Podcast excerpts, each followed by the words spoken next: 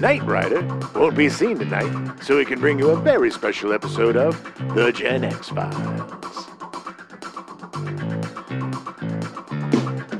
Welcome to The Gen X Files. I'm Jim. I'm Adam. And today's show is all about Xanadu. Xanadu. Xanadu. Oh, baby. Wow, that was actually pretty good. Yeah. Look, some people say Xana don't, but not me. I really love this movie. I loved it as a, I loved it as a kid. I had not seen it as uh, an adult. Yeah, in a long time, yeah. Um, I literally have not seen it since probably it came You out were like eight, Yeah. or, or eleven, or eight, whatever. eight or nine or ten. I don't know, somewhere Uh, around there. I had never seen Xanadu because I saw one still frame from this this movie, and I thought it was a science fiction movie. Well, in a way, it is. Uh, it is. it's an unapologetic, super happy, fun movie with very little conflict, very little acting. That was the best part. About an hour into it, I turned to Jim and I was like, "So, is the last half an hour just them skating and dancing and being good? Because there's no." And he's like, "Conflict? No conflict." Yeah, there's there's a little bit, but Not uh, until the last 20 minutes when Zeus is like, you gotta come back. well, you know, Muse has got a muse. Yeah. Um, look, let's be honest. It's not a great movie. Uh, No. A lot of people don't like it. It has become a cult hit, and rightly so, because it is a fun movie to watch. It is a great movie to get together with your friends, maybe eat a couple of edibles, have some Yeah. tequila sunrises, some Yeah. colorful, fun drink. Uh, or like you were saying yesterday, throw it on in the background of, of a party. It's really colorful. There's Gathering, great yeah. music. Yeah. If you're I ELO is one of my all time favorite bands, so I love the music. Yeah. Um Yeah, you're guaranteed if you throw on a party that eventually someone's gonna sit and just watch it. yeah, because it's just it's whack. It's, like it's so bizarre. it's like the the the graphical fidelity of Tron mixed in with the uh, a pseudo roller disco movie. Everyone's so glowy. It's so great. it's it's a perfect i was telling this to adam yesterday it's a perfect transition movie from like 79 to Yes, 80 because yes. it still has some of the tropes of the 70s the disco-y kind of stuff the Yeah. roller skates but we're starting to see the 80s fashion Oh my and god. hairdos so much. It's surprising because it was very I mean it was early 80s, but it definitely harkened to all of that bizarre 80s stuff that came up. it is basically the moment when cocaine took over Hollywood, and you could see a cocaine, a cocaine fueled production. Oh God. And Xanadu is just, just ripe.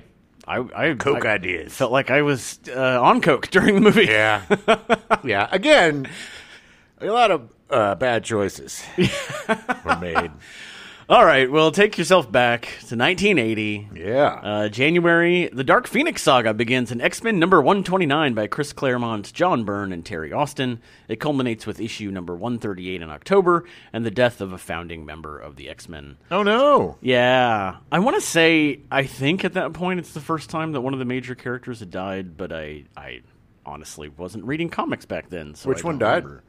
Uh, it- Jean, Jean Grey. Oh. She became the Dark Phoenix. Oh, just like in those movies. Th- that's based on the Dark Phoenix saga. Right. Yeah. Uh, February 22nd, Orchestral Maneuvers in the Dark releases their first self titled studio album featuring a cover designed by Peter Saville, who had designed album covers for Joy Division, amongst others. Oh, OMD is so good. The OMD album featured 100 die cut diamonds on the front, allowing the orange inner sleeve to be seen, losing the studio money on every album despite the album selling thousands of copies. Well, you can't put real diamonds on the cover and expect to make money. Yeah, well, People yeah. would buy the album and then just pop off the diamonds and smell, sell, smell them, Smell them. and yeah. then sell them. Yeah, uh, it's a really cool looking uh, album cover, but it yeah. you leave, I won't cry. OMD's so good. I won't shed a single tear. They're one of those bands that I know their music, but I don't really know anything about them. Uh, Same, but I love them. They're like, it's Joy Division, OMD, and New Order. yeah, Joy Division became the new New Order. Didn't some one one of the The lead singer died. Yeah, I think yeah, he committed suicide. yeah. Oh, There's a really? great movie about that. Yeah. Oh wow. Okay. Wow. I do, there's also I love 80s music and I know so little about the actual bands and stuff. Well, the bands were all Creep City. There was always weird stuff going on with them. August 1st, Vigdis Finnbogadottir becomes the fourth president of Iceland, the world's first democratically directly elected female president. Nice. 1980. That's how far ahead Iceland is from the rest of the world. Yeah. And on August 8th, just a week later, Xanadu is released in theaters. Nice. Uh, Xanadu started as a way to cash in on the roller disco craze of the 70s. Roller boogie. yeah. Ooh, ow, ow. Roller Boogie was released in 1979, starring Linda Blair.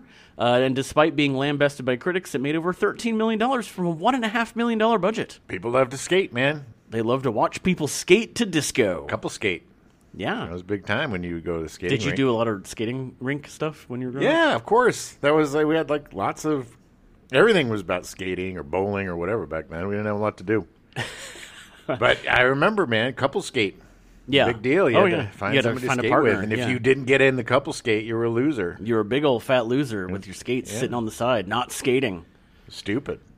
the other skate movie was called Skate Town USA, which was also released in 1979, starring Scott Baio, Flip Wilson, Maureen McCormick, Ron Palillo, Ruth Buzzy, Sidney Lassick, Billy Barty, and Playboy centerfold model Dorothy Stratton. So Scott Baio was trashy.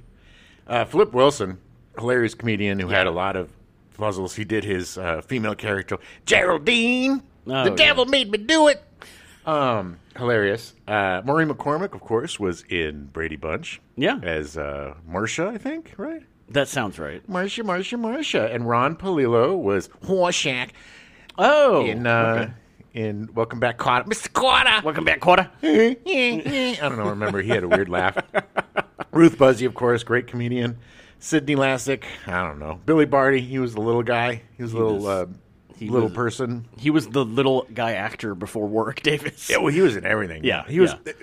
The my favorite Billy Barty performance is in Foul Play yeah. uh, because he plays this salesman, and Goldie Hawn gets this like warning about a, a door for a little man coming after him, and then poor Billy Barty is just this guy trying to sell her something, and she destroys him. and, the, and, and it's just he he played victim so incredibly well. It was just Wow. such a hard. It was.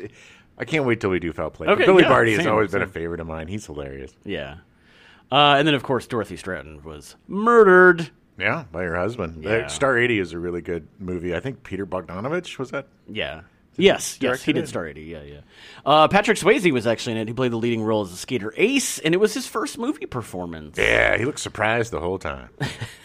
Joel Silver and Lawrence Gordon, as independent producers, set up the movie uh, Xanadu. Lawrence Gordon was the worldwide head of production at American International Pictures until 1973, when he left to produce movies on his own. AIP. AIP, they're all over the 70s. Uh, he had two big hits in 1978 with dark comedy The End and Hooper, both starring Burt Reynolds. Hooper. Uh, the end is really funny. It's a really weird dark comedy. I have never seen The End, but after reading about it, it's high on my list. oh yeah. Uh, uh, uh, Burt Reynolds goes into a mental hospital, and wants to kill himself, and uh, Dom DeLuise is in the mental hospital. He's a kooky dukes, and uh, he enlists him to kill him, and Yeah. then you know, hilarity ensues. Hilarity ensues. and then he doesn't want to die, but he still tries to kill him. And Yeah. it's just like a, a an entire movie of uh, Inspector Clouseau and Cato going at it, basically. but it's really funny. There's Dom DeLuise popping out of a closet trying to Yes, murder pretty him. much. And then Hooper, man, uh, I just saw that in the theater recently. Oh, at really? The, uh, Oh, that's right. at the uh, at, uh, Tarantino's Oh, the New Theater, Beverly. The New Beverly, yeah. Yeah. Hooper Man is one of my favorites. It's just such a silly uh, movie about stuntmen with Burt Reynolds and Jan Michael Vincent is the new Ooh. kid in town. Yeah. And it's got uh, uh, show favorite um, Uncle Bill uh, from uh, Meteor.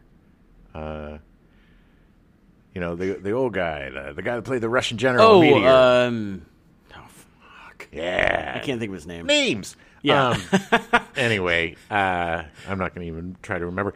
But yeah, it's uh, it's back when Burt Reynolds did all of these just fun comedies with his friends. Burt Reynolds was basically the first Adam Sandler. Yes, yes. Uh, He he would get together with all his yeah. buddies. It's like, hey, let's go make a movie. yeah, we're gonna go drive. Anybody, anybody got any ideas? yeah, let's do Cannonball Run. We're just driving around in cool cars. yeah, we. c- I got access to this mental asylum. Let's go shoot a movie there. Yeah. Anyway, I love Burt Reynolds. The seventies Burt Reynolds is the best. Yeah. Uh, Silver, Joel Silver had been producing TV specials throughout the 70s, and uh, Lawrence Gordon let him take the lead on Xanadu. Uh, it was his first big project. Wow, it's crazy because Silver ended up being one of the Oh, most yeah, consequential producers of the eighties and Oh, nineties. yeah, yeah. Uh, Every action movie and, and Some of the most significant action movies of the 80s. Lethal Joel Weapon Silver series, was all behind yeah. it. Yeah. Uh, the production production originally was slated to have a $4 million budget, but grew as bigger names were attached to the project. yeah. Uh, unfortunately, the roller disco craze was already fading as quickly as it had risen. A huge backlash against disco was sweeping the country.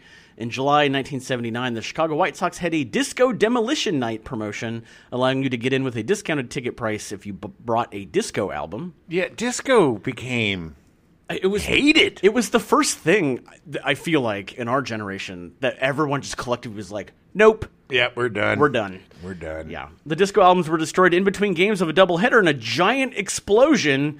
And as soon as it exploded, fans immediately rushed the field and a riot ensued, injuring upwards of 30 people. People are dumb. Yeah. Uh, well, it's baseball. That's baseball for you, Jim. All right. I thought baseball was pretty boring. It it is. This is why they were so excited. There's a giant explosion. They didn't know how to something handle it. themselves. finally happened. It's like, ah. Due to the waning popularity of roller disco, the movie evolved into trying to be more than a roller skating movie, leading to the weaving in of the plot of the 1947 film Down to Earth, starring Rita Hayworth in the Greek muse role and Larry Parks as a stage producer. All right. It's literally the exact same plot. He meets a muse, and then they open up a theater, and yeah. Okay. Richard Christian Danis and Mark Reed Rubel were given screenwriting screenwriting credit, but for all intents and purposes, the script was never technically finished for the film. Yeah, really? surprise, surprise. Uh, it was Danis's first film, and Rubel had one screenwriting credit with the 1978 teen comedy Almost S- Summer, Almost Summer, starring actors in their late 20s, produced by Motown Productions, who produced The Wiz. Wasn't that like the first teen comedy movie? Yes, yeah, it was the first one that that kind of was like a teen comedy. Uh, although all the actors were so old, Yeah. It's so obvious. They did that back then. Uh, apparently, the writers had a hard time staying on task. Joel Silver held one of his screenwriters for three days against his will. The son of a bitch wouldn't deliver, so I locked him in. Yeah. Uh, That used to be legal back then, I guess. the script was rewritten so many times uh, before and during production that entire plot points were left out of the movie. Oh, yeah. Uh, earlier versions of the story established that Sonny was the artist who created the mural from which the nine goddess sisters emerge. Yeah, I'm glad. I mean, that that's I- creates more problems than it needed to. I, I can see it both ways. I mean, Because it's like, how did he not remember painting her? Right, right. I agree. I think the way it ended up was fine. I, I think it makes more sense, especially given that most of the movie doesn't really make sense, so it, it works out. Yeah. Uh, this provided a much stronger expl- explanation for the muse's interest in helping him achieve artistic success. However, continual rewrites and editing during production caused this plot point to be lost, except for one line spoken by Sonny as he laments his failure as a freelance artist. I paint his van. I paint somebody else's mural. It was a very spot on Michael Beck. That was Thanks. Poor Michael Beck. As the movie grew, so did the budget, ballooning to upwards of thirteen million dollars. Good lord. Uh, yeah, too much, too much. Uh, Universal was agitated with the budget increases, so they fired Joel Silver from the movie. Just remember, folks, Star Wars cost $3 million. Yeah. Star Wars. Star Wars, yeah. Uh, Silver then immediately went to work for Lawrence Gordon and his independent production company, who immediately put him back on Xanadu. Nice. It's just like those kids that got voted out, that got kicked out Yeah, of the. it's like, guess what? We're not going anywhere. Yeah. Uh, Silver hired Robert Greenwald to direct the movie. Uh, the name might sound familiar, as around 2002 he turned to executive producing political documentaries, starting with three known as the Un Trilogy. Uh, Unprecedented, the 2000 presidential election in 2002, Uncovered, the whole truth about the Iraq War in 2003, which Greenwald also directed, and Unconstitutional, the war on our civil liberties in 2004. Um, I don't know if you've seen any of these or not. No, is he? What's his? What's his political flavor? Is he right wing, left wing? Oh, no, he's very progressive. Yeah, Ah. yeah, he's much more left wing. Uh, his he has a company called Brave New Films, but uh, yeah, it, all he does now is political stuff. Good for him. Yeah, uh, Greenwald has earned 25 Emmy Award nominations, two Golden Globe nominations, the Peabody Award, and the Robert Wood Johnson Award.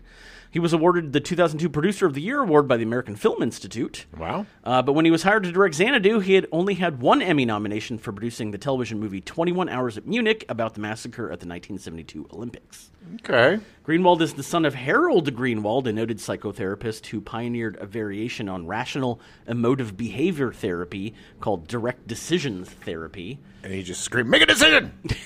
what is it?" Just in your face. Yeah. He'd be like, "What? Peanut butter or ham? Make a decision. Your children or your husband? Make a decision." he was an expert on the psychology of prostitution and authored a dissertation on call girls that became a best-selling book and movie the 1960 film girl of the night starring anne francis and featuring lloyd nolan as psychotherapist Honey, it's research. I want to keep seeing these prostitutes, but it's research for my book. i have to I gotta know what it's like. Robert Greenwald started his career directing stage plays in New York, then moved to California in 1972, working as the theater director at the Mark Taper Forum. I've been there. Yeah, his most notable work was directing I Have a Dream in 1976, a play based on the life of Martin Luther King Jr., with Billy D. Williams playing Martin Luther King. These last few weeks, I've realized that Billy D. Williams was a much bigger star than I thought he was. Yeah, yeah. He, he was in a lot of he, stuff. was, he did a lot of stuff, yeah. Yeah. Most people just remember him from being Lando Calrissian or the Colt 45 malt liquor. But both of those eclipsed everything else he did. Which- and that was, you know, It's which is crazy. not, a- not a bad he thing. played Martin but, Luther yeah. King. He played uh, in Lady Sings the Blues. He played uh, I forget some other historic character. Yeah, But yeah. he was in everything. He was in all the Motown Scott- movies. wasn't- did he play Scott Joplin? I Was think that him? so, I think it was yeah. him. Yeah, yeah, he just that guy had such a career. yeah. And then he became known as th- the black guy in Star Wars. Yeah. hey, Chewbacca. Greenwald directed three TV movies before directing Xanadu. Sharon, Portrait of a Mistress in 1977, starring Trish Van Devere. Mm-hmm. Maybe he got his dad's help on that one. Uh, yeah. Uh, Katie, Portrait of a Centerfold in 1978, starring Kim Basinger. yeah, I'm seeing a little bit of a pattern here. Some portrait patterns. And Flatbed Annie and Sweetie Pie, Lady Truckers in 1979, starring Annie Potts, Kim Darby, and Harry Dean Stanton. What a great cast. I'm kind of interested about seeing that. Y- Flatbed Annie and Sweetie Pie, Lady Truckers is available on YouTube if you want to watch I it. think I do. Uh, it sounds amazing. It looks really. I, the stuff I saw looked amazing. Uh, in 1984, Greenwald would direct *The Burning Bed*, the most-watched TV movie of all time, earning another Emmy Award nomination. Yeah, starring Farrah Fawcett, and it Yeah. completely changed her career. yeah, yeah. It, uh, it was the first time people were taking her seriously. It was a, The Burning Bed is a really tough play. It's about, it's one of the first plays about domestic abuse. right. And uh, this woman is abused uh, to the point where she burns her husband Lights her husband on fire. on fire in the bed. I don't know if it's based on a true story. Uh, it's probably based on a lot of true stories. It's Yeah, yeah. yeah. Um, well, yeah, regardless, it is. Yeah, yeah. a good play. I've seen it a couple of times. I had a friend who starred in it. It was it was so weird because the friend was such a weenie, such a weenie man. And then when he did this play, it was like, damn, dude, you're not. You're not a weenie man anymore. Yeah. It Wow. was, really, it was very impressive. It Good was a- actor. He Yeah. was. It was an impressive performance.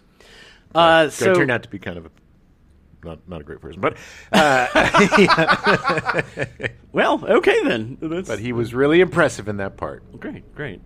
Uh, so casting, Olivia Newton-John was cast as Kira, uh, also known as Terpsichore. Uh, she was the muse. Before starring in Greece, Olivia Newton-John made her name as a recording artist. She was born in England, but her family emigrated to Australia when she was five. She started acting in high school and the following year started singing. Newton-John combined these two passions in 1970 when she was recruited for the group Tomorrow, formed by American producer Don Kirshner. Spelled T O O. Tomorrow, yeah. Which is weird because what is it? It's it's like uh, you two tomorrow. I mean, I, it I, I doesn't. don't. It doesn't make any Eh, sense. Australians, Yeah, they're crazy. Uh, in 1970, the group starred in a science fiction musical film and recorded an accompanying soundtrack album on on RCA Records. Both the LP and the movie were named after the group. So it's tomorrow. The movie is literally called I Tomorrow. want to see that. Uh, it was. Uh, it's considered to be the first, first space musical. All right. Yeah. That same year, the group made two single recordings, You're My Baby Now and uh, Going Back on the B side, and I Could Never Live Without Your Love and Roll Like a River on the B side. Neither track became a chart success. The project failed, and the group disbanded. Yeah, well, surprising. A band called Tomorrow. Hey, look, you gotta fail sometimes before you succeed. In 1971, she released her first solo album, If Not For You. Uh, the title track, written by Bob Dylan, was her first international hit. Hey, I just- I rode for Lemmy New York. Uh, I'm interminable. I can't understand how I'm such a great folk hero. I d- I- I, can't stand the sound of my voice. I never got. I never got him. I'm sorry. I don't. I I 100% agree. I, I feel the same way about like Bruce Springsteen. Like I don't understand why people thought he was he was popular. or Also- why they liked him. But it really this really this is silly it, but it totally tainted my uh my view of him talk about like don't Yeah. learn about your Yeah, heroes or whatever yeah, yeah. so my best friend growing up laser tag larry yeah, Laser We Tag haven't talked Larry! about Laser Tag Larry in a oh, while. I miss Laser Tag Larry. well laser poor larry i'm so sorry that you're called laser tag larry if you're listening um Every time. i should call you uh, oral surgeon larry or you know whatever uh but so laser tag larry's dad apparently went to college with bob dylan and he came into a party bob dylan Yeah, and he just started like slamming on the piano and stomping on it. And people were like, get the F out of here. And they ended up kicking him out of the party because he was so Wow. obnoxious and such a pain in the ass. And his dad was just like, uh, he was such a jerk. I could not stand him. And, and, uh, and all of his Dylan stories which just made me. And granted, he was a, a punk, you know, he was just a young kid. Yeah, we were all, yeah. I was one of the biggest jerks as, you know, as, as a kid. But still, it's just after hearing that, it, it, uh, it, um, fueled my Yeah. disdain for Mr. Dylan. I I am so not a fan of that guy that comes to the party like with a guitar and just starts playing. It's like Mm. "Uh, you need to look at me. You need to look at me. I saw Dylan in the Dead. I saw because Oh, I used yeah? to be a pretty big Deadhead Oh. back in the day. So bizarre to me, Jim. Oh, it's bizarre to me, Adam. Trust me, I can't listen. I, when I hear one three bars of a Dead thing, ding ding ding, ding and I want to. Nope, nope. I'm out of the room. but I saw quite a few Dead shows as Wow. a Ute, and uh, and I saw Dylan in the Dead, and I just was like, oh, this is just can we just have the Dead? Yeah. Do we need Dylan? Yeah. I know I'm in the minority on this, people. I know. I don't. I don't disagree with you. I've never been a fan of Dylan. I I d- realize he's talented. Sure, but of like, course. I don't. He get was it. a great voice. I don't get yeah. But yeah, I mean, look, Dylan, the Beach Boys, I hate them both. I know people love them. I I love the Beach Boys, so that I'll be the other side of that coin. Yeah, please, because, oh, God, I hate the Beach Boys. I hate them more than I hate any other group, I think. on the planet. Uh, my least favorite group of all time is Three Eleven.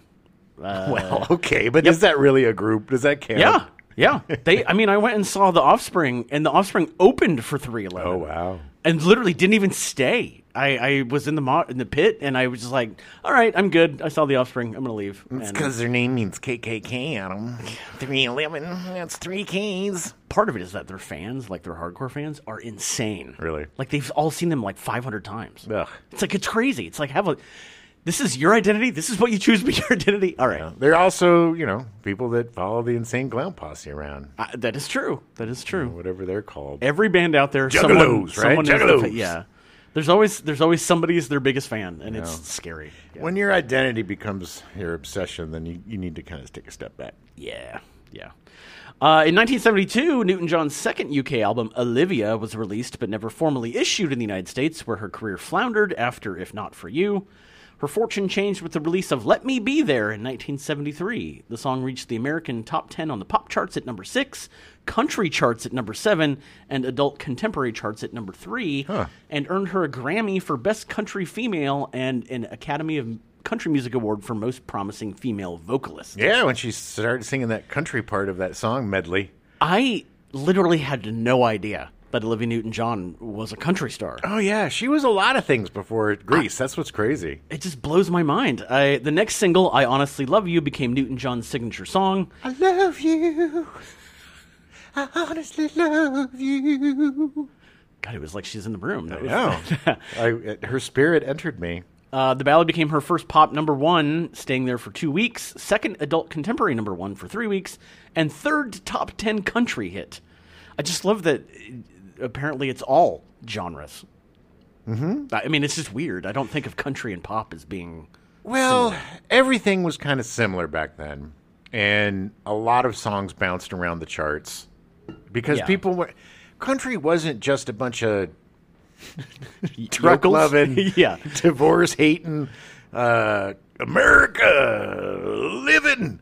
Yeah. you know, it wasn't all you know. I mean, am proud that's- to be an American. I mean, I could see how like Johnny Cash could like hit the rock charts Yeah. or something. Like, I totally could see that. yeah. Totally. It, it just everything was a little bit more flowy back then. Yeah, People, all the kind of, you know, because there was Southern fried rock and there was regular rock and there was, you Yeah. know.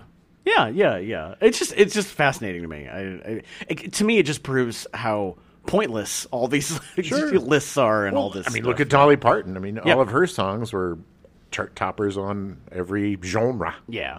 Uh, it earned Newton John two more Grammys for Record of the Year and pop, Best Pop Vocal Performance Female. In the United States, Newton John's success in country music sparked a debate among purists who took issue with a foreigner singing country flavored pop music being classed with native Nashville artists. Because you gotta gotta be angry about something. Ugh, that foreigner, that, that white Foreigner, I know it's. from Australia. She's got a weird accent. I don't like her. Uh, in addition to her Grammy for Let Me Be There in 1974, Newton John was also named the Country Music Association Female Vocalist of the Year, a designation which made her the first British singer to have won the award. I don't like it.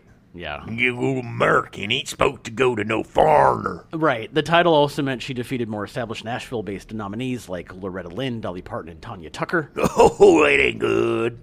The protest by country music participants led to the formation of the short lived Association of Country Entertainers. We're gonna make our own association. Notice, notice Ace. That this is I find so so fun. How dare she? We're we're just gonna go do our own thing. All right. You get a life, people. Yeah, exactly. If your whole uh, raison d'être is to poop on the country music, uh, whatever association because of, of Olivia Newton-John, then good lord, this is Yeah. why the '70s was just so a do-nothing decade because this is what people were concentrating on. Newton John was eventually supported by the country music community. Stella Parton, Dolly's sister, recorded Ode to Olivia, and Newton John recorded her 1976 album Don't Stop Believin' in Nashville, Tennessee. Nice. For 45 years, Olivia held the Guinness World Record for the shortest gap, 154 days by a female between number one albums. Oh. Uh, there was between If You Love Me, Let Me Know, and then Have You Never Been Mellow. Have you never been mellow? Have you never been? Uh, on the U.S. Billboard 200 album charts until Taylor Swift in 2020 did it with 140 days between Folklore and Evermore, Oh, is there Um, nothing that old Swifty can't do? which is also funny because Taylor Swift very much is in the vein of Olivia Newton-John going from country to pop and like Yeah. yeah. She owes a lot to Olivia. She does. Newton-John. She definitely does. I'm sure she would probably be the first person to say that. I don't know. I know she's she would. Then she'd write a song about it. I have a What do you weird mean? I have a weird deep respect for Taylor Swift. I don't like her music, but uh but she seems like a very interesting person. Well, she's a very successful person. In 1977, Olivia Newton John's Greatest Hits became her first platinum album. Since Grease made so much money, Xanadu was meant to launch her career as a solo star. She turned down roles in both Can't Stop the Music and The Blues Brothers to star in this movie. Interesting. Dude, yeah, I get- Blues Brothers. I, She would have played uh, Carrie Fisher's part. oh, yeah. Yeah, yeah, As yeah. J- uh, Jake's or El- Jake? Yeah, Jake was Belushi, right? And Yes. Elwood was Elwood was the uh, Ackroyd. Aykroyd. Yeah. yeah, she was Belushi's ex. Really fun role, but not a very big role. I get her turning it down because it was a pretty small supporting part. Yeah, yeah. Due to its complete failure at the American box office, it became one, the one and only time she received top billing without a co-star in a theatrical release. Uh, she wouldn't appear in another big screen musical until Score, a hockey musical, 30 years later. Okay. Yeah. No, yeah. Okay. Newton John views dancing with Gene Kelly as one of the highlights of her career. It was a great scene. Oh, that and was oh my god, Fantastic. That dude in his sixties, Yeah. is so Almost graceful. 70, yeah. Good lord! And it was such, a, and she's a really good dancer too. It was just nice to see an old school. Yeah. Like dance Tampa- sequence. yeah, yeah it was exactly. really good. It was yeah. done very well. She fractured her coccyx while filming the dance, se- dance sequence suddenly. Um, Suddenly, been in emotion. that wasn't the song. Oh yeah, I was like, that wasn't the the song where she was literally just standing there and they were slowly pushing No. in. I don't think so. Uh, no, that would be a, very that would be embarrassing. odd if she broke the one time she tried to get off the platform. She fell Cameron down. and- Jib punched her in the crotch. Newton John met Matt Latanzi, who had a minor role during filming. Uh, afterward, Latanzi accompanied her to Australia on a promotional visit for the film and met her parents. Aye. Uh, Latanzi and Newton John were married in 1984, had one child, Chloe, and divorced in 1995. All right. Yeah. Michael Beck was cast as Sonny Malone. Michael Beck. Oh, poor Michael Beck. Beck is from Memphis and attended Millsaps College in Jackson, Mississippi on a football scholarship. Uh, after graduating with a degree, degree in economics, he was one of 30 out of 2,500 applicants chosen for London's Central School of Speech and Drama. So he had to, Why? he had to have had some kind of talent. I mean, I, why? why? Look, I- the problem with Michael Beck, and it's not his fault, it's just, it's not that he's necessarily a bad actor. I don't think he had any idea what he was doing in this movie. I don't think I he don't was think he had any directed good well. direction. Yeah, yeah. But he's also just, he doesn't have an innate charisma no, that no. a movie star has. No. He lucked out by being in The Warriors, which is an amazing movie, great Yeah, cult movie. yeah. And he was great in it, you know? Yeah, But it but it was cuz he he he he was perfect for that part. Yeah. And he did a really good job playing Yeah. the the gang guy and these weird gangs. Oh, the baseballers Yeah, are coming. Um great game too by Rockstar by the way. Uh, but yeah, he just in this movie also you're not getting any favors by having to act against one of the most charismatic humans on the planet, yes, Gene Kelly. Yes, yes. Who is just exudes charm and has m- the most radiant smile of any human being I've ever seen. Anytime he's on screen, you're just staring at Gene Yeah, Kelly. and so it's just and and you know Michael Beck probably is uh, you know a- a method actor, stellar Adler, or Yeah. trained in one of these. You know, he's he sees himself as like a De Niro or one of these Yeah, you know yeah. indie you know, you know, tough guys or whatever. Not tough guy, but you know what I mean, like Yeah. a gritty, you know, Yeah, kind of realistic a performer. realistic, I gotta, yeah. I gotta play it real, man. Yeah, yeah. I gotta play it real, man. You got it? yeah. he gets really angry about that stuff. But it's just, and also, it was such a bland part. There was I- nothing I, there. I for think him. that was a lot of it. Is that I don't know if Michael Beck is a bad actor. Uh, I just think that he needs a lot of help, and there was no script. No. There was no direction. But on the flip side, if they gave it to the Goot, if they gave it to Steve Gutenberg, Yeah, yeah, I think would've he would have nailed it. That opening scene where he throws all the stuff out the window, all I could see was Steve Gutenberg. Yeah, Yeah. It, it was made for the Goot.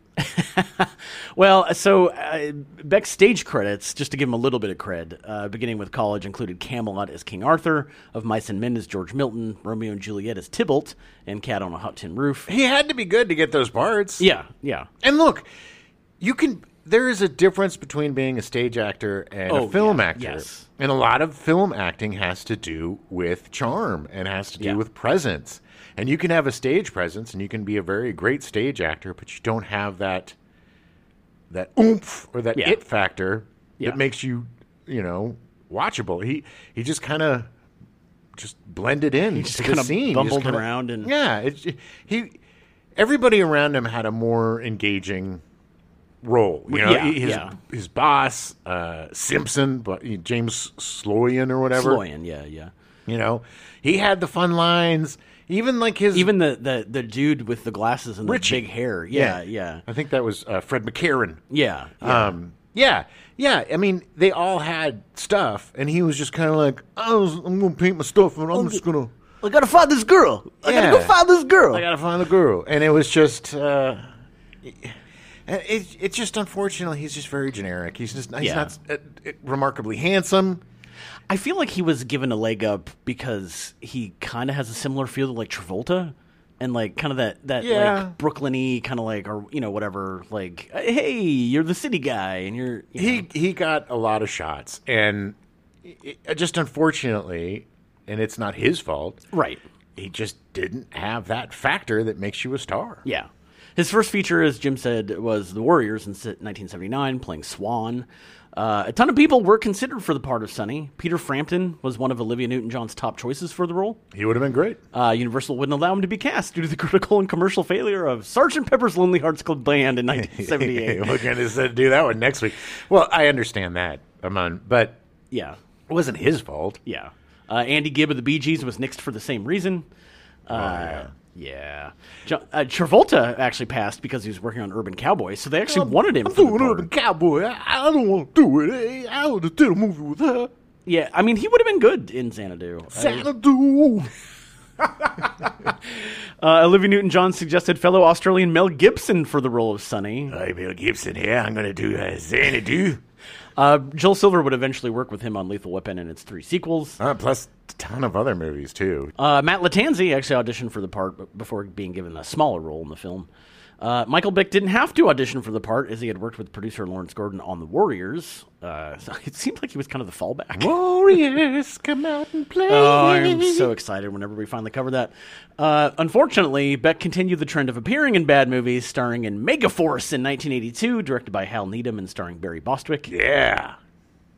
Megaforce. I want to say that I actually think I saw this when I was younger. I'm sure you did. I'm sure I did. Warlords of the 21st Century in 1982, also known as Battle Truck, uh, starring uh, Annie McEnroe, James Wainwright, John Ratzenberger, and Bruno Lawrence. Yeah, John Ratzenberger, right? Yeah. Another one that is available on YouTube if you want to watch it. It, Yeah. it looks fascinating. Uh, Triumphs of a Man Called Horse in 1983, the second sequel to A Man Called Horse. So the, Two sequels that were unnecessary. right? uh, the Golden Seal in 1983, starring Steve Railsback, which I don't know if that's in reference to uh, like a. an ar- ar- ar- ar- seal or like something you put onto like a piece of paper. I, I don't know. I don't know. It might have to do with uh, end times or something. That's true. Breaking the seal. Beck wouldn't appear in another theatrical release feature film after The Golden Seal in 1983. Uh, in, 19, Well, when you've done a perfect job, it's time to retire. in 1996, Beck appeared in Forest Warrior, starring Chuck Norris and directed by Norris's brother Aaron Norris. Hey, Hey, hey, it's Chuck North here.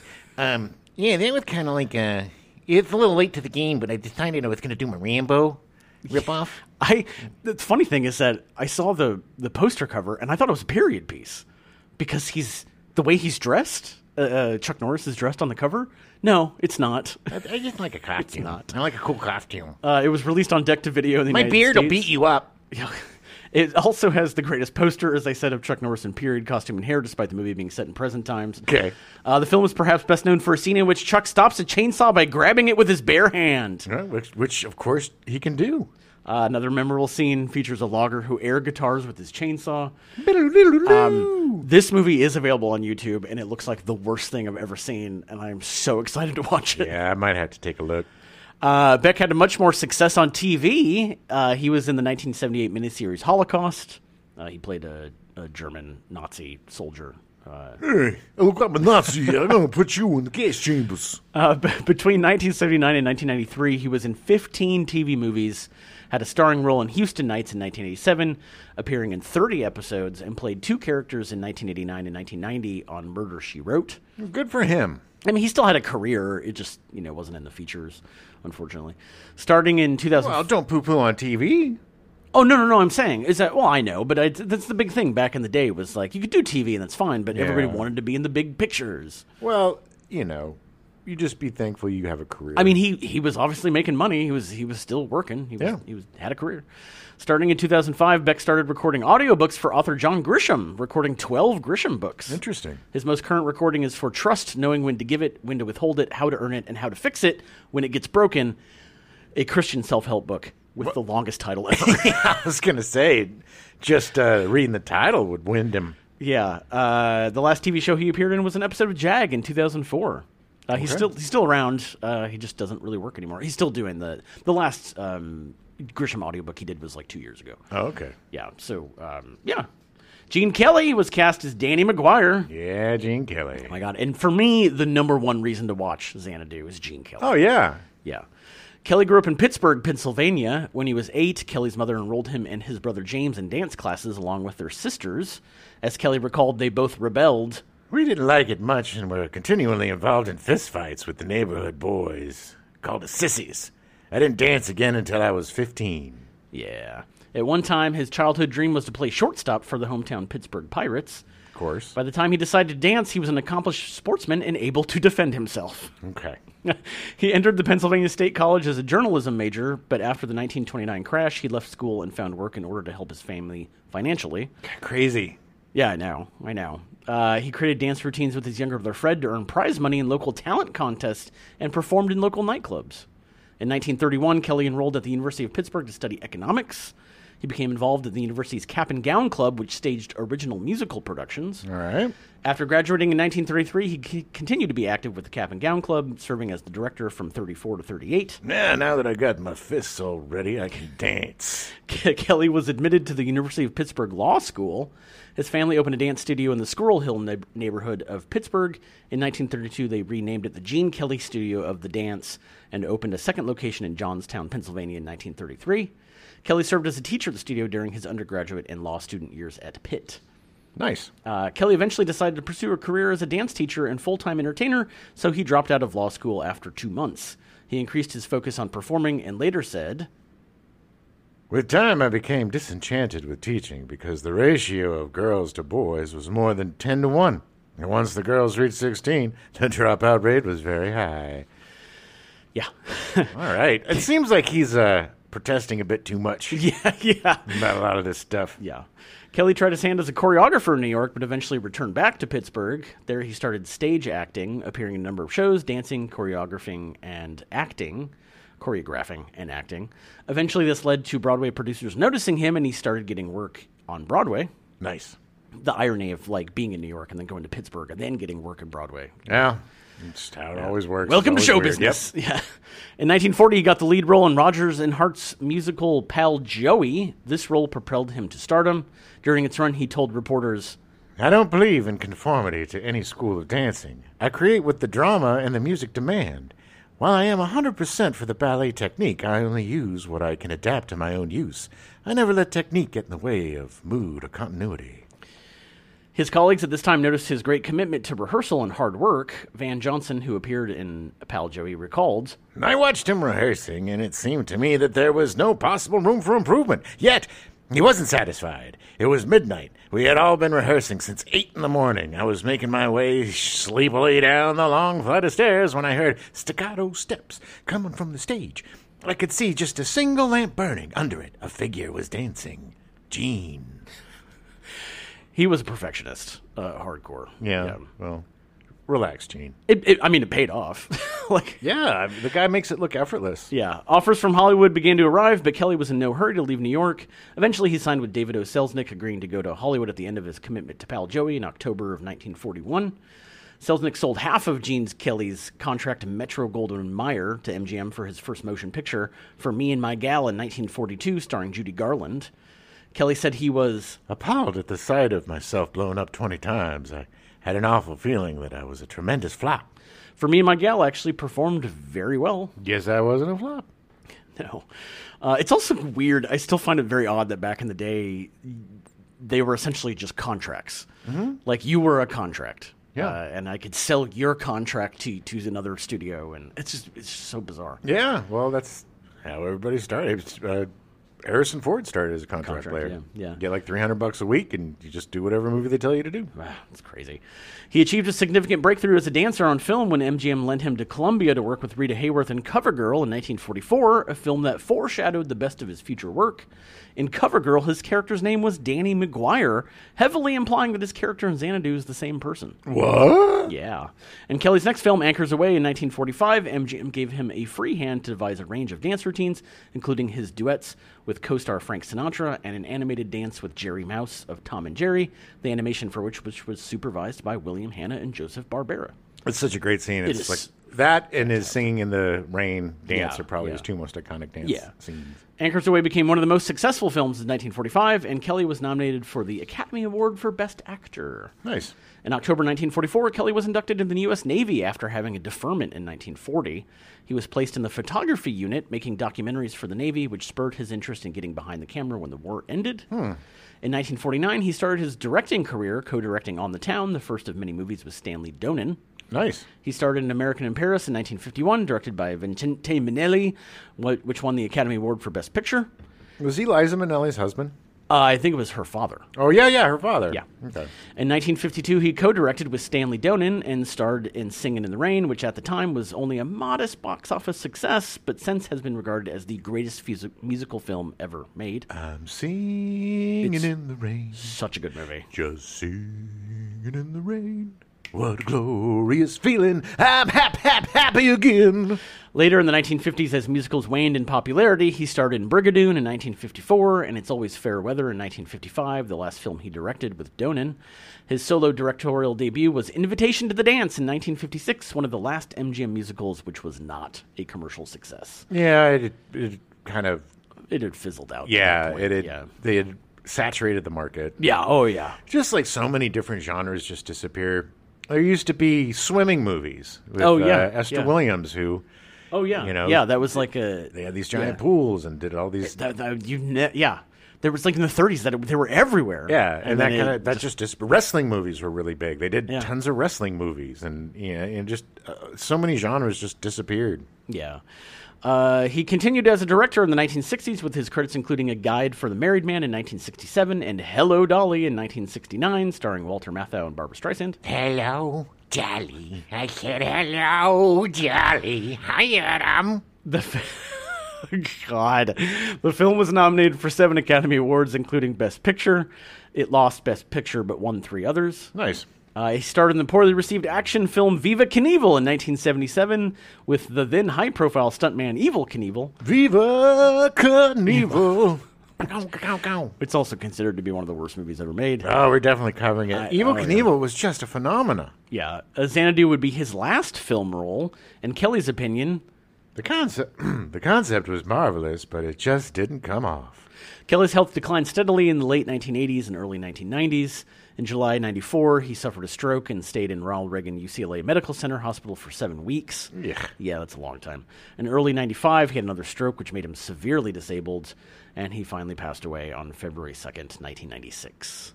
Oh, so that means he had like a year of hell. Yeah. Uh, he didn't. I, I I really. I think he stopped in movies. I mean, because he had 16 years there where he didn't do any movies. sure. He had some. They, they did. He hosted the That's Entertainment uh, in the two sequels, which appeared in the 80s and early 90s. But uh, but otherwise, no, he didn't do anything. I, I'm sure he was just. He seemed very with this movie, like the sequence he danced with Olivia Newton-John. Like they filmed it after the main filming was Mm-hmm. done, and he only allowed three other people to be on set Oh. the director, the cameraman, and then and then an assistant or something. But I think he was very self conscious because he was older and didn't think he'd be able to actually perform properly. He did But- great. It was but he the best scene in the movie. He looked fantastic. He's so good. He's just so good. I, uh, Matt Latanzi was cast as the young Danny McGuire. He literally. Literally, the only scene he was in was in the just before the dancing, where they're ghosty and he's doing the memory. Gene Kelly's doing the memory, and Mm-hmm. he's playing, he's miming the the saxophone, or Clarinet. clarinet or whatever, and then the little guy in the back who's with Olivia Newton-John, that's Matt Latanzi. Nice. He was also in in another scene too. Was He was a dancer. Yeah. He did appear as a dancer. Yeah, yeah. Uh, Xanadu was Latanzi's first film. In addition to the minor role of playing a young Danny McGuire, he was also a dancer. He was in Rich and Famous in 1981, starring Jacqueline Bisset and Candice Bergen. I remember that. Uh, it was uh, director George Cukor's final film. Uh, he made an appearance in Grease 2 in 1982, not starring his then girlfriend Olivia Newton-John. no, that starred uh, Michelle Pfeiffer. Michelle Pfeiffer. Michelle Pfeiffer, yes. In 1983, he appeared in the modest hit My Tutor with Crispin Glover and Karen Kay as a high school student trying to lose his virginity. Keep your hands off her. Um, No, wrong movie, Jim. I saw that. My Tutor is such a weird movie, Yeah. and uh, Crispin Glover is so weird in it. I love Crispin Glover. I love Crispin Glover in uh, which Friday the Thirteenth is he in? Is it like two or think- three? No, I think it's like four or something. Maybe it Where might be they're- the one with uh, Corey Feldman. It's the one with Corey Feldman. Where Oh, they- it is, It's and like the Yeah, twins yeah they're and- at the cabin and like He's such an everyone. awkward- He's like, tr- yeah, it's so bizarre. So I love him so much. Uh, I just watched a clip of the interview that got him banned from Letterman when he was Oh, like, "I in can the kick, high kicks? I can Yeah, kick." yeah. And Letterman's like, "Okay, great. I- um, let's go to commercial." I went to the Egyptian theater and saw um, a his one of his movies he did, he directed. He would he fully admits that he does all these high profile movies just so he can Oh, yeah. then make his weird independent stuff. Yeah, he's like Cassavetes. Uh, every single actor had Down syndrome, Mm-hmm. uh, except for the main guy who couldn't even like he was literally in a bed because he couldn't get out of the bed. But Crispin Glover plays like Satan, and it's just about this girl trying to find her pet snail. It, It- yes, he but he also likes to he likes to do films about people that aren't normally seen in film. and, Yes, you know he, yes. he's a very interesting guy, uh, and and a very peculiar man. Yeah. his house is supposed to be amazing. It's just Yeah. like this old timey Hollywood. My my buddy uh, Jeremy, who directed Carnival of Souls, the remake of Carnival of Souls, uh, Crispin Glover starred in it, and there was a great moment. I was producing something with Jeremy. We were driving over the Hollywood Hills in his convertible, and he gets a phone call. It was Crispin Glover, and he just talks to Crispin Glover for like ten minutes, and then hangs up. And I was like, "Dude, you That's should put him on awesome. speakerphone, man!" Yeah. Like, I, you know. Anyway, I fa- I love Crispin Glover. He's fascinating. He's such a weirdo, but he's wonderful. He is. Yeah. Uh, he so Matt Latanzi also appeared in That's Life in 1986, starring Jack Lemmon and Julie Andrews. That's life. Uh, Roxanne in 1987, starring Steve Martin and Daryl Hannah. Ah, such a great movie. Great movie. In 1989, he had the leading role in Catch Me If You Can, also starring Laureen Lachlan, Grant Heslov, Jeffrey Lewis, and M. Emmett Walsh. Not to be confused with Catch Me If You Can with Leonardo DiCaprio and Tom Hanks, N- no. directed by Steven Spielberg. yes. The film was the feature film directorial debut of writer and director Steven Summers, with a soundtrack by Tangerine Dream. Oh, they did great work. Such good work. It was a They hu- did the soundtrack for Risky Business. They did. Uh, and for Grand Theft Auto 5. Oh yeah. Uh, he was a huge flop, uh, making less than four thousand dollars off an eight hundred thousand dollar budget. Good lord. Uh, Latanzi stopped getting work after this. Surprise, surprise. He took a job as a contractor for a home building company in California. Good. Yeah. Pivot. Uh, in 1993, he- uh, he and his wife Olivia Newton-John moved to Australia so he could audition for the Australian soap opera Paradise Cove. Paradise Cove. He ended up winning a six-month contract on the show. Uh, Latanzi and Newton-John divorced in April of 1995. Yeah, after he had his success in soaps. Uh, in 2008, Latanzi briefly appeared on the MTV reality series Rock the Cradle, supporting his daughter Chloe, who was a contestant on the show. Uh, that same year, Latanzi, a lof- lifelong environmentalist, was reported to be living off the grid near Ba- Malibu, California. All right. He now resides in Portland, Oregon. Uh, they also heavily imply that uh, he might be behind the disappearance of the guy that Olivia Newton John got involved with after the divorce. Oh, He apparently went hiking somewhere and disappeared, and yikes. nobody knows what happened to him. Um, uh, Matt Latanzi might James Sloyan was uh, Simpson. allegedly. Yeah, well, allegedly, yes. James Sloyan, Sloyan was cast as Simpson, uh, Michael Beck's boss, rocking that awesome beard. No, he's in everything. Yeah, Sloyer, uh, Sloyan's television career includes numerous brief appearances on day- daytime dramas The Young and the Restless, General Hospital, and Ryan's Hope, and guest appearances on primetime series. Wonder Woman, Baywatch, Quantum Leap, The X Files, MacGyver, Party of Five, Matlock, Murder She Wrote, Dr. Quinn, Medicine Woman, Buck Rogers and the 25th Century, Star Trek, The Next Generation, Star Trek, Deep Space Nine, and Star Trek, Voyager. Yeah, he was one of those guys that the producers of Star Trek would just go back to all the time. Yeah, he also just showed up on everything, and he usually played a jerk, Yeah. like he did in this movie. He Yeah. was kind of a jerk. Although, as you said yesterday, he was kind of in the right. He's not a jerk. Look, uh, Sonny was hired to do a job to just- paint giant versions of album covers Yeah, to, yeah. to his promotional things. And look, man, if I made an album cover, if I was the guy who made an album cover, and then Sonny Malone with his airy, arty ways decides to change up my cover, right, right. F you, buddy. Yeah. I did this cover. You're just supposed to copy this cover. I Yeah. didn't ask you to editorialize, Or or if Sonny. You spend three weeks trying to paint a woman that should just take a day. come on. Like, uh, you know. I'm I'm totally with uh, Simpson on this one. Simpson. After being the voice of Lexus in numerous ad campaigns, James Sloan is now the voice of Mitsubishi at the age of 83. Mitsubishi. Yeah. Does anybody drive these cars anymore? You know, honestly, I don't know. You never see Mitsubishis anywhere. I thought Mitsubishi folded. I own two Mitsubishis. I had two Did you? two Eclipses. Oh, wow. Wow. Yes. Yeah, I, apparently they're still out there. Maybe they're big in uh, the foreign market. and I not think here. they still they make like little SUVs and Oh, stuff. No, yeah, that probably. Uh, Demetra Arliss was cast as Helen. Arliss, a stage actor, made her feature film debut in The Ski Bum, starring Zalman King and Charlotte Rampling. Okay. She appeared in The Sting in 1973, starring Paul Newman and Robert Redford, A Perfect Couple in 1979, directed by Robert Altman, and in Firefox in 1982, directed and starring Clint Eastwood. Oh, all good movies. Firefox is so weird. I think it's Steve, uh, Steve Martin. I think it's uh, Clint Eastwood trying to steal a plane. Yeah, An experimental plane or something. It's super weird. She made numerous guest appearances on TV. Her longest stint was eight episodes on Mary Hart and Mary Hartman in 1977. Uh, she guest starred in two episodes of the animated Spider Man series in 1995. Her final role was in the 2000 film Bless the Child, starring Kim Basinger, Jimmy Smits, and Christina Ricci. Yeah, about some end of the world baby or something. Yeah, yeah. She died in 2012 at the age of 79 with complications of a stroke. No. Uh, the producers. Uh, oh, actually, well, do you, let's talk about some other actors first before. yeah, just there's a few other actors. Um, you would know Fred McCarran, who played Richie. He was in a bunch of stuff. Um, also, Sandal Bergman played Muse number one. Uh, you may know her from such films as Red Sonja and Conan the Barbarian. so funny. Um, but she was a big action star Yeah. in the '80s. Um, but Shortly, she was, shortly after this, yeah, yeah, But she was a uh, she started out as a dancer. Yeah. Um, so she was in a bunch of stuff. Also, and they, I don't they don't credit him, but Joe Montana apparently was in this. yeah, I don't, I maybe he was a dancer. He was probably an extra. Joe Montana looked so different when he was younger.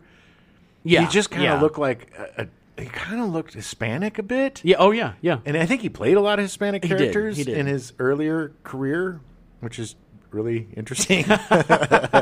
um, and then uh, there was um Carol Brown, or Coral Brown, I'm sorry. Coral Brown, Uh, who played um, Hera, probably. Uh, Hera, the voice of Hera. Uh, and then, of course, uh, yes, yes, yes, oh, yes. uh, Wilfred Hyde White, who Yeah. we know from uh, Buck Rogers in the 25th Century, playing the, oh, the dog. Oh, Yeah. Buck, I, oh, I see, I see. Oh, oh, oh, yeah. oh yeah, well, you you get you. Oh, oh, this, I can. Oh. And, and he was uh, Zeus. He was the voice of Zeus, which is so stupid. So the conceit of the movie is uh, you know, you know the muses, Greek Yeah. mythology, those muses, Yeah. and they help guys and girls get their artistic stuff going, and they're What- different muses for different things. One muse, one dream. One muse enters two, mu- but uh, so the muses pop out of this uh, mural, Mural, yeah. the muse mural.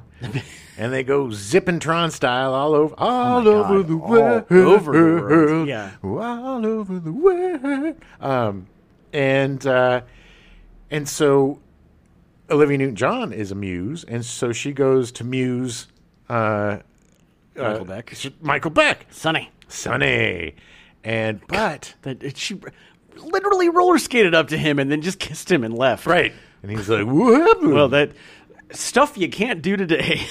well, and you're not supposed to fall in love as a muse, Adam. oh, that's true. She did. She broke. She the Broke rules. the cardinal muse rules. Yeah. and uh, you're just supposed to help move on, but she didn't. She fell in love, and so With Michael, With Michael Beck.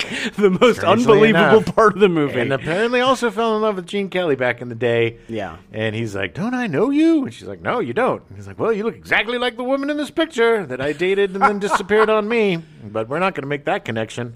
Uh, I love the fact that Michael Beck, when he gets into that big room and and Gene Kelly's showing him like, oh look, I'm gonna play stuff that I was in, and he has this picture, and it's obviously her, and he and then it, it just is like, oh, I'm distracted by something else, and just who's puts it she? away. Oh, I Like, know her. yeah, Ah, like- but listen to this. That's des- me. Despite the fact that he was trying to find her, Yeah. and literally there was a connection there. It- okay, Well, a whole bunch of crap happens in the movie, and then uh, she disappears because she's got to go back, you know, to heaven or whatever, where all the, the gods live. weird Olympus, right? blank space Yes, that then the- is filled with The weird, the, the weird Neon Tron, lights.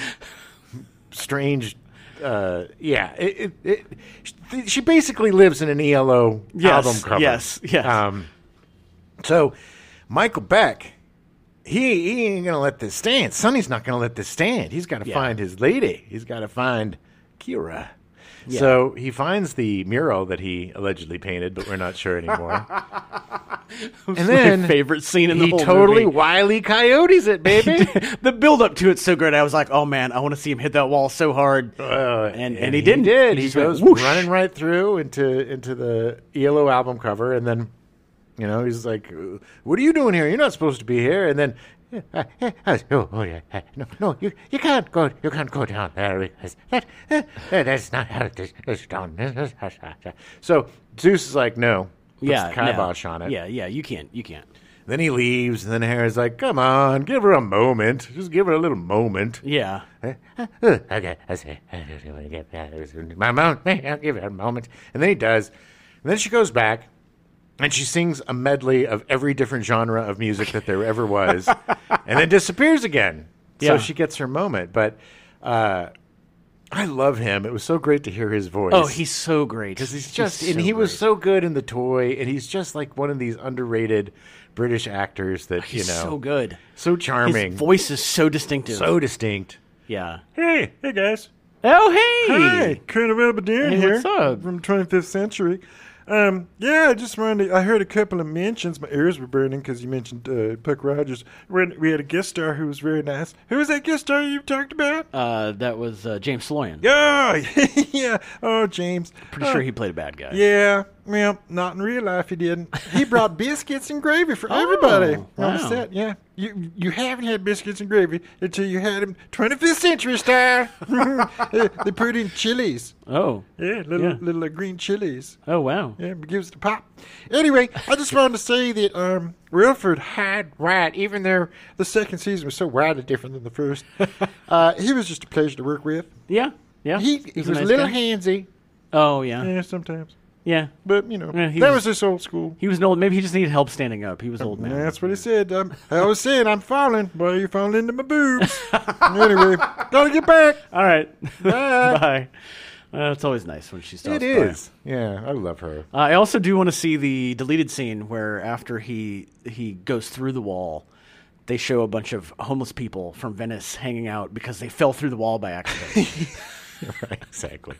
oh. Oh, but I love s- uh, uh, James Hyde White. Is his no? What's his name? Yes, Wilfred. Wilfred. Wilfred Hyde White. White. He's so good. I I remember him the most from The Toy, which is one of the Oh, yeah. last movies he did, but there's the butler in The Toy. He, yeah, he was great. Uh, also, just the one other character actor that you would totally know is Steven Perlman.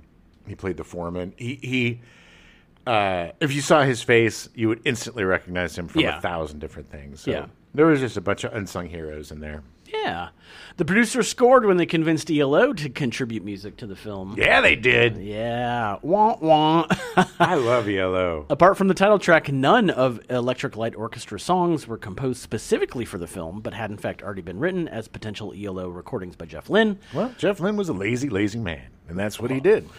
He was so lazy, he wrote all the music before the movie was even made. he was uh, he he was uh, clairvoyant. Yeah. He'd Yeah. be like, Guys, I have a vision. We're going to be asked to do the soundtrack for a horrible movie. It's going to be sort of a cult classic later on in life. But when we do it, we're going to be totally panned. they, they also hired Cliff Richard, who worked with Olivia Newton John a number of times, and the Tubes to collaborate with Newton John on new music. "Oh, the tubes." Oh my God, I that totally sequence forgot was about- great. I, it is great, and I I loved the tubes as a kid, but I just forgot the tubes even existed. uh, also want to point out Cliff Richard is not very big here in the states, but he's huge in the UK. He's considered to have written the first rock and roll song in the UK Oh. in 1958. Uh, but he is the only people that have outsold him in the UK were the Beatles and uh, I believe Michael Jackson. okay. anyway, he's a, he's a huge star that uh, nobody here's ever heard of. The animated segment was added after filming ended when they realized they needed an extra original song for the movie, and it was cheaper to hire Don Bluth to animate than shoot live actors. nice. Uh, the nightclub set cost a million dollars to I build. just want to point out on the animated sequence, the saddest thing about that was the animated version. Of Michael Beck was so much more captivating. He was. than the real Michael Beck. I'm sorry, Michael Beck, but they didn't do you any justice. In They this did movie. not. They did not. The film underperformed at the box office, making only $23 million against a reported $20 million budget. Well, I was one of those tickets. Uh, the soundtrack album, however, was a major hit. It reached number two in the UK and number four in the US. Listen, watching this movie, elicited so many memories of me listening to probably on cassette tape Yeah, on yeah. my Walkman the Xanadu soundtrack because all of those songs I was singing along with because I just instantly remembered them. And so the funniest thing about watching these old movies that that that I fell in love with as a child is I saw all of these movies before I damaged my brain with uh, drinking substances and things, and I have like total effing recall of all Yeah, of these yeah. things. Like if I watch the Happy Days or Laverne and Shirley or whatever, yeah. I'll know the exact episode. I can recite the dialogue Wow. of the episode because it was uh, it that stuff is just so ingrained in me. Wow. And and even though I have not thought about Xanadu or the Xanadu soundtrack in probably 35 years, man, I just remembered every single one of those songs. Uh, it was the the album was huge. It was really big in 1980, but it was even bigger in 1981. Uh, it actually got to number four in 1980, like a year and a half after the movie was released. Oh, yeah. it was huge. Well, because they kept releasing singles. Yeah, it and, was- and nobody knew what was coming next because nobody saw the movie. It was certified double platinum in the U.S. and gold in the U.K. and also spent one week atop the Cashbox and Record World Pop Albums charts. The soundtrack contained five top 20 singles: "Magic" by Olivia Newton-John. have to believe that it's magic. Uh, that was number one on the pop charts for four weeks. Number one on the adult contemporary for five weeks. Yeah, my favorite. And Adult it was contemporary. It was certified gold. Yes, uh, it was her biggest hit up to that point. Actually, I do love adult contemporary, and I, I, I, I love actually the. love it too. I also love that that's what it's called. I know, I know. Xanadu, Olivia Newton, uh, written by Olivia Newton John and ELO, went to number eight on the pop charts for a week. Xanadu, Xanadu, wow, wow, wow, wow. Uh, it got to number two on the adult contemporary for a week and number one in the UK for two weeks. Uh, All Over the World by ELO got to number 13 on the pop charts and number 45 on the adult contemporary. All over the world. That was when they were, the muses come out. They were Yeah, I think turning so. into light and flashing around. Bum, bum, bum, Oh, bum, no, bum, wait, bum, no, I- bum, or bum, was bum, that- bum, bum, bum, bum, bum, I'm bum, Alive? bum, bum, bum. I think I'm Alive was that song. Maybe, yeah, probably. Yeah. I'm alive. Yeah, that was by ELO. Got I'm to alive. number 16 and number 48 on the pop charts, and number 48 on the adult contemporary. It was also certified gold. Yeah, certified And- gold, baby. And then uh, suddenly by Olivia Newton-John and Cliff Richard, uh, which got to number 20 on the pop charts and number four on the adult contemporary charts. Suddenly, That was when the they wheels were. are in motion. that was when they were doing this the Ah. s- super sexy skate dance thing. We'll dre- what is it? Oh, it's uh, suddenly the wheels are in motion, and I, I will cross any ocean for you. Oh, ah! Uh, Universal actually canceled press screenings, suggesting they were not confident in the film, and it went on to receive negative reviews. Yeah, okay. Variety called it. A stupendously bad film whose only salvage is the music. Uh, Roger Ebert gave the film two stars out of a possible four, describing the film as A mushy and limp musical fantasy. with a confused story redeemed only by Newton John's High spirits! and several strong scenes from Kelly. Moreover, Ebert criticizes choreography, saying The dance numbers in this movie do not seem to have been conceived for film. he noted that mass dance scenes were not photographed well by cinematographer Victor J. Kemper, who shot at eye level and failed to pick up the larger patterns of dancers, with dancers in the background muddying the movement of the foreground. I don't know. I still think they did a better job than The Wiz. I would agree. At least would they were agree. all in sequence. At least they were all out They at all the same danced, time. and yeah. Janet Maslin wrote in her review Like The Wiz, Xanadu is desperately stylish without having any real style. a double feature of Xanadu and another musical released a couple months earlier, Can't Stop the Music, inspired John J.B. Wilson to create the Golden Raspberry Awards. Nice. Also known as the Razzies, for an annual event uh, dishonoring what is considered the worst in cinema for a given year. I think they're stopping that. I think they stopped. I think they've stopped it now. Well, I think they did something really they got- crappy. they, gave it got to some really kid mean. or Yeah. something, and it's just like you know, don't pick Yeah. on kids. Yeah. That's that's mean. It's yeah, exactly. Uh, Greenwald won the first Golden Raspberry Award for Worst Director, and the film was nominated for six other awards. nice. Uh, Be- Beck actually received a Razzie nom for Worst Actor and another nom the following year for Megaforce. Megaforce. Uh, over the years, the film has developed a cult following.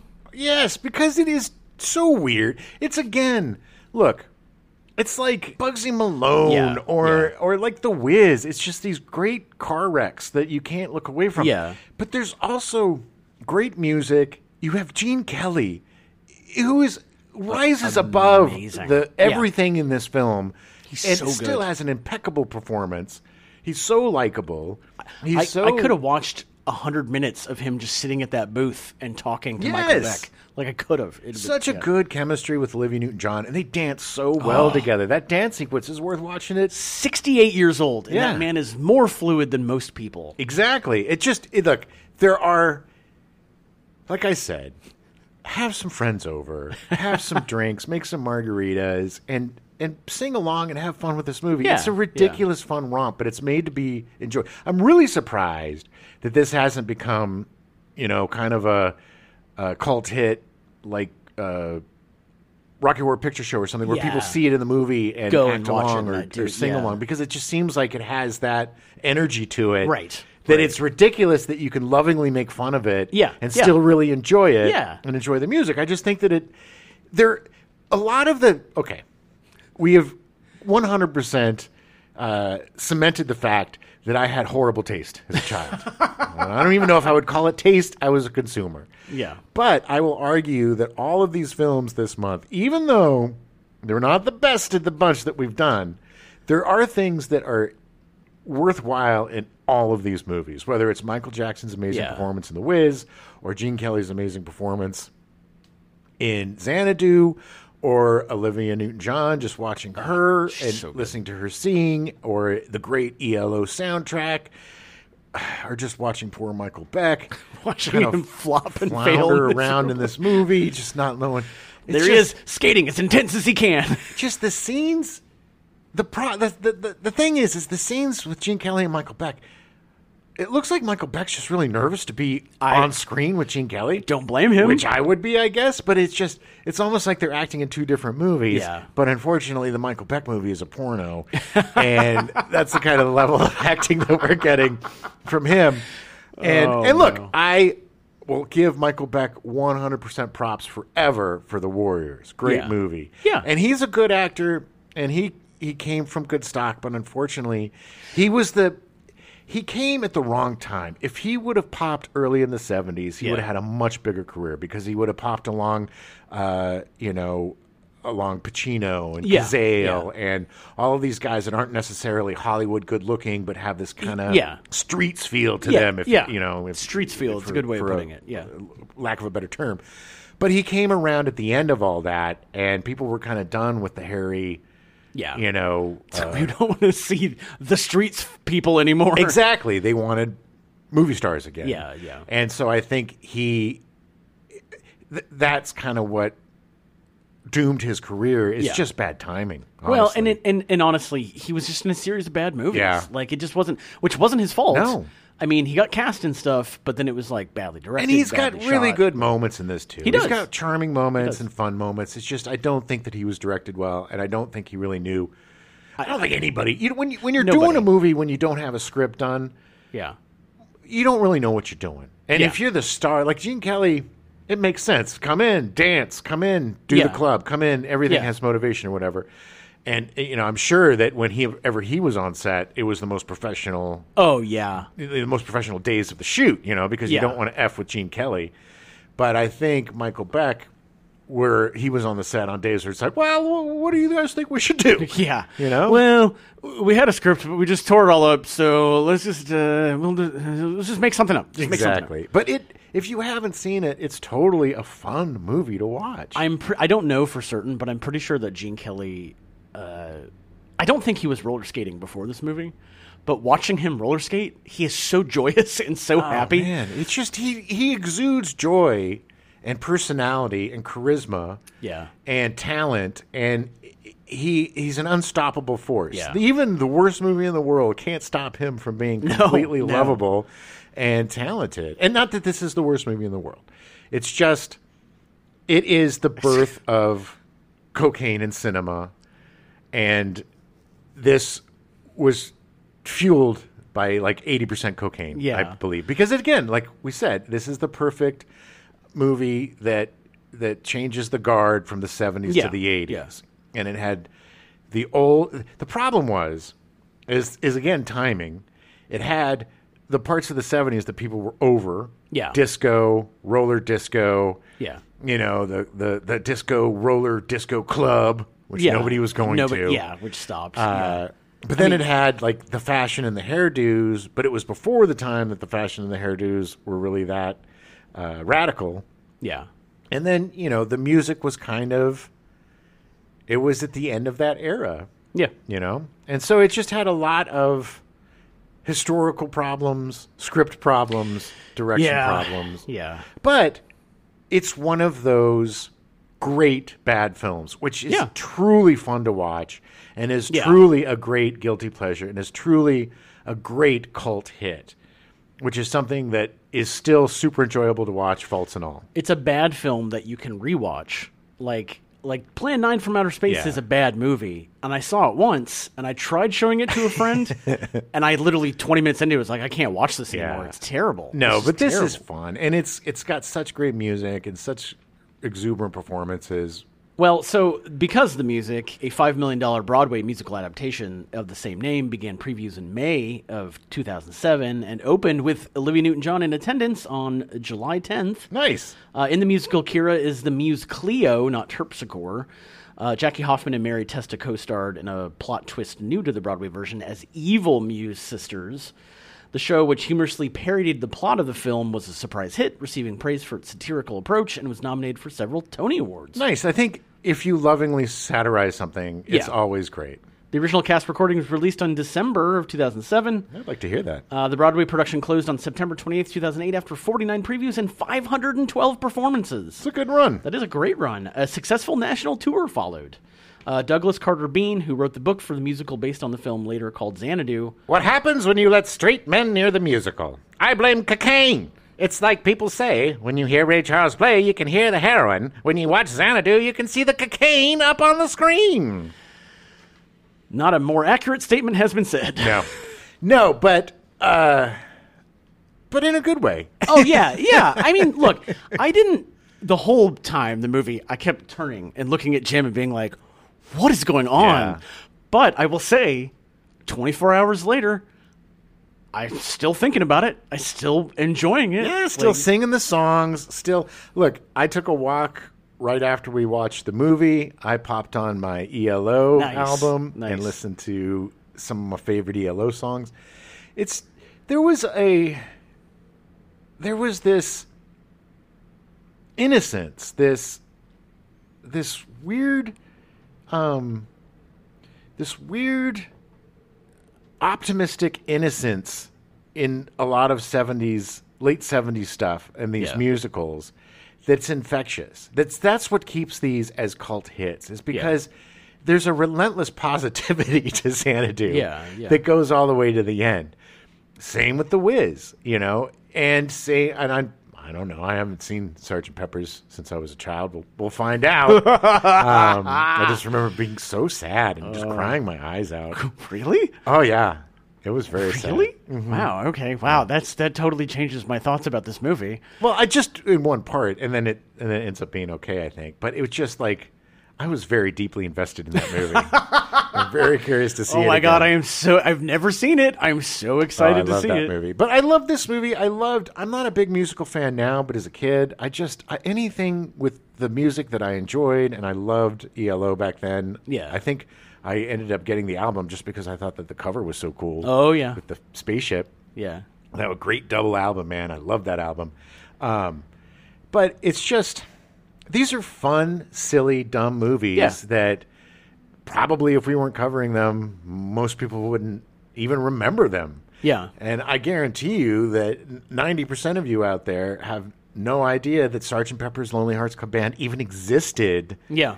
you know, and but we're going to get you to watch it, baby. Oh yeah, we are. We're going to get you to watch it. And that's what's coming up next week. Um, do yourself a favor, like I said, like we said, uh, get some margaritas or some tequila sunrise, some fun, Yeah. colorful drink, Mai Tais. Yeah. It's your pick. Maybe a couple of edibles if you do that thing, couple of Yeah. gummies. And then just have your buddies over, order some food, have some drinks. And you could do this, and the Whiz is a great double Oh, yeah. feature. Yeah. And and just have fun. Yes. This is what this Yes. movie is, these movies are about is just plainly having fun. Yeah. Have fun, people. It's a, it's it's uh, it's a hilarious. It's it's back when when